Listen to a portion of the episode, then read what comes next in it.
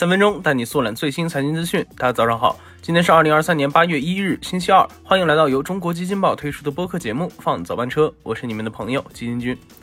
首先，我们来听几条快讯。七月三十日，二零二三上半年三十一省市 GDP 数据出炉，广东以超过六万两千亿 GDP 高居榜首，其后为江苏、山东、浙江和河南。上海上半年 GDP 同比增速最快，为百分之九点七。外资巨头在华拓展基金业务再下一城。近日，北京证监局核准汇丰保险经纪有限公司证券投资基金销售业务资格，汇丰保险经纪有限公司也由此成为目前第五家拥有基金销售牌照的保险代理公司和保险经纪公司。马云布局农牧鱼。近日，一米八海洋科技在杭州注册，马云的公司一点八 meters 是该海洋科技公司的实际控制人。资料显示，公司经营范围涵盖水产养殖、食品加工、海上风电等。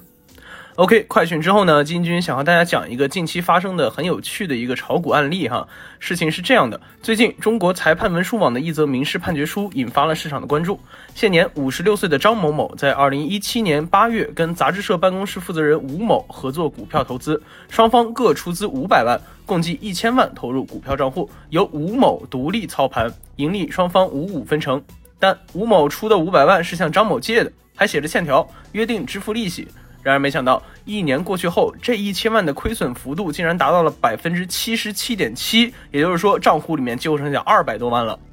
那这种情况下，吴某及担保人万某出具承诺书，亏损的基金由他们负责承担，并承诺在二零一八年九月十日前往该账户注入五百万元资金，在回到本金一千万元后，再按照原协议进行利润分成。那后来呢？张某某就将吴某告上了法庭，起诉请求吴某支付欠款本金及支付利息。而本案一审、二审所围绕的焦点，就是这起案子究竟是属于民间借贷还是个人委托理财纠纷呢？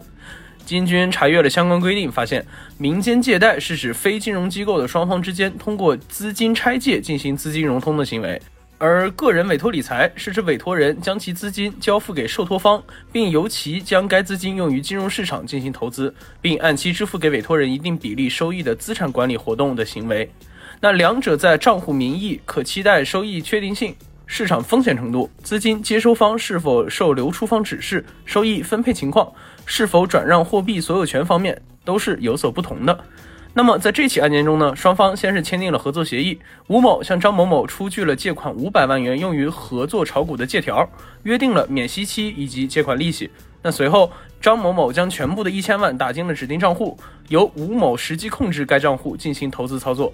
根据法院一审判决，认定二者之间属于民间借贷的关系。而这其中最关键的一点就是那张借条，借条中非常明确的将二者之间的借款缘由细节展现了出来。在吴某开始实际控制账号进行投资时，二者借条中所明确的借贷关系就已经成立了。因此，就算之后吴某一审不服从判决，以自己被对方精神胁迫签下借条为由再次上诉，也于事无补了。毕竟这白纸黑字写的是清清楚楚。